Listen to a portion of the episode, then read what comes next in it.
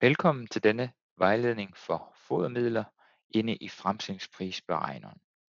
Det der er relevant for produktioner med dyrehold, og den beregner vi har taget med i dag, det er den for mælkeproduktion, men funktionaliteten vil være helt den samme for andre dyregrupper.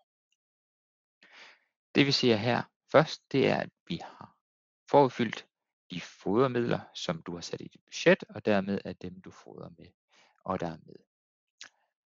Når vi kommer ned igennem fodmidlen, så kan vi se, hvor mange tons, der er budgetteret med, hvor meget vi bruger om dagen, i gennemsnit, hvis vi bruger det ens hver dag, og vi kan se den pris, vi har sat på. Denne beregner er dynamisk, så hvis vi nu ser på rapsgrå her og siger, at vi tror, at vi skal bruge 115 tons i år, så ser vi, at så bruger vi lidt mere om dagen, og at det nu koster 4,5 5 øre per kilo EKM. Hvis så prisen til gengæld er blevet billigere, så vi siger 2,6, så kan vi se, at så bliver det billigere, altså 4,3 øre per EKM.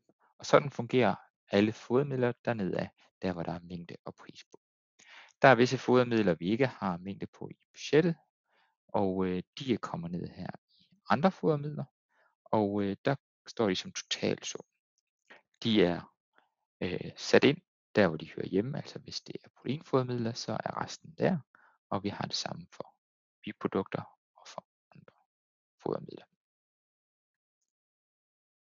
Og i starten, hvor vi kan vælge fodermidler, der kan vi også vælge nogle til, hvis vi nu overvejer at ændre strategien og anvende sojaskrå.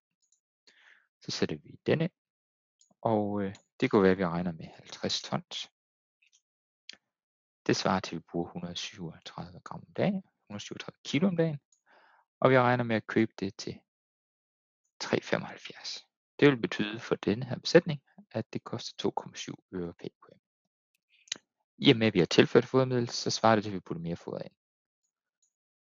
Det regner vi så ikke med. Vi regner med, at vi tager lidt af rapskåren, så det kunne være, at det blev 75 tons i stedet for.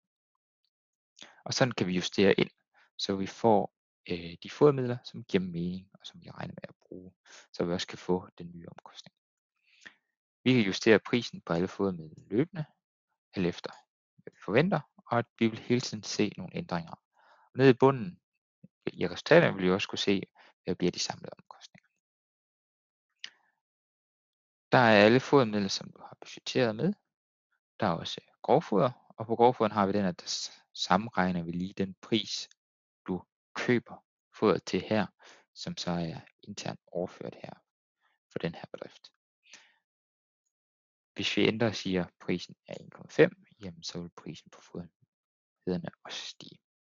Alt er beregnet løbende, så vi kan se øh, resultaterne med det samme. Nede i bunden under resultater, der kan vi se, hvilken foderpris vi får per IKM. Vi kan også se, hvor meget vi har budgetteret med at levere.